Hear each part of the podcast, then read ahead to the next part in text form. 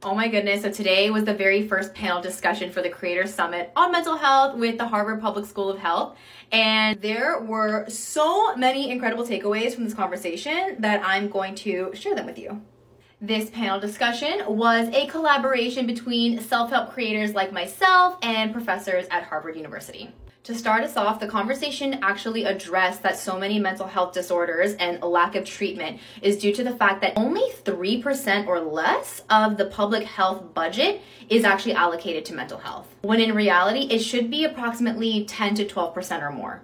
Giuseppe Raviola actually called this a crisis of care and highlighted the lack of capacity within the healthcare system to identify and treat mental health concerns. There are approximately 60% of Americans right now who identify struggling with mental health and are receiving no treatment. And according to the data they uncovered last year, 65% of people who committed suicide were not even in treatment at all. Most of the US healthcare budget is dedicated to specialists. So, what happens to community care or basic mental health?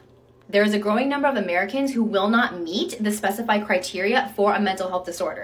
This means that they will be denied insurance benefits in order to claim for treatment. Next, we discussed how the language we actually use to talk about mental health can serve as an unconscious barrier to people who need to actually seek resources and help. Words like disorder and illness and even diagnosis can actually prevent people from seeking the health care and the community care that they need. This type of language also contributes to inaccurate self diagnosis. Therefore, we need more inclusive language to be able to make way for a system that does not continue to categorize us into two limiting categories. Those categories being approved for treatment and benefits or zero treatment. And given that most things in life exist on a spectrum, not limited to mental health, what happens to the in between population? People who are clearly struggling from a dysregulated nervous system and unhealthy coping mechanisms, but do not meet some of the specialized criteria for a mental health disorder these are the types of people who unfortunately contribute to that statistic I mentioned at the beginning, where 65% of people who commit suicide are not even in treatment. Therefore, you might be someone or know someone who is suffering from the lack of resources that are dedicated to your basic mental health needs, and or you don't have the personal finances to be able to seek that treatment. And unfortunately, this is a structural problem that is going to take years, if not decades, to change. So, what do we do in the interim? We seek care in the form of community to find safety and peer support. And so it's not a perfect solution, but I have created my free online community. It's called the Spiraling Higher Community.